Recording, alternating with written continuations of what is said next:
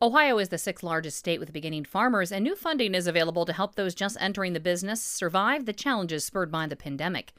The Ohio Ecological Food and Farm Association's Beginning Farmer program is taking applications for pandemic relief microgrants ranging from $500 to $5,000. Program coordinator Robin Hackett explains the unpredictability and supply chain disruptions of the past two years have been especially tough for early career farmers who are more vulnerable to disruptions you don't have the capital, the infrastructure, or generally the resources to adapt as a mature business would. And so I've seen a bunch of young operations really have trouble getting off the ground because of various impact caused by the pandemic.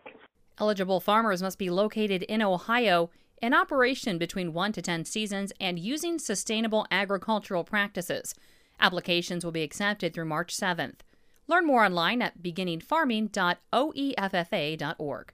Hackett says the website also features examples of how the microgrants can be used.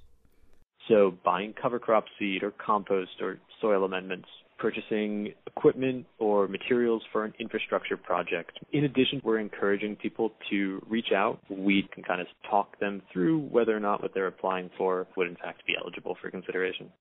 And he adds that beginning farmers are an integral part of the local food system and need supports to grow and thrive. Having been a beginning farmer myself, I know getting into farming is no easy venture. The future of agriculture really is the young farmers of today, and I'd hate to see attrition because of the pandemic when there are programs like this one that can hopefully make a difference. The latest USDA census found there are more than 33,000 beginning farmers in Ohio.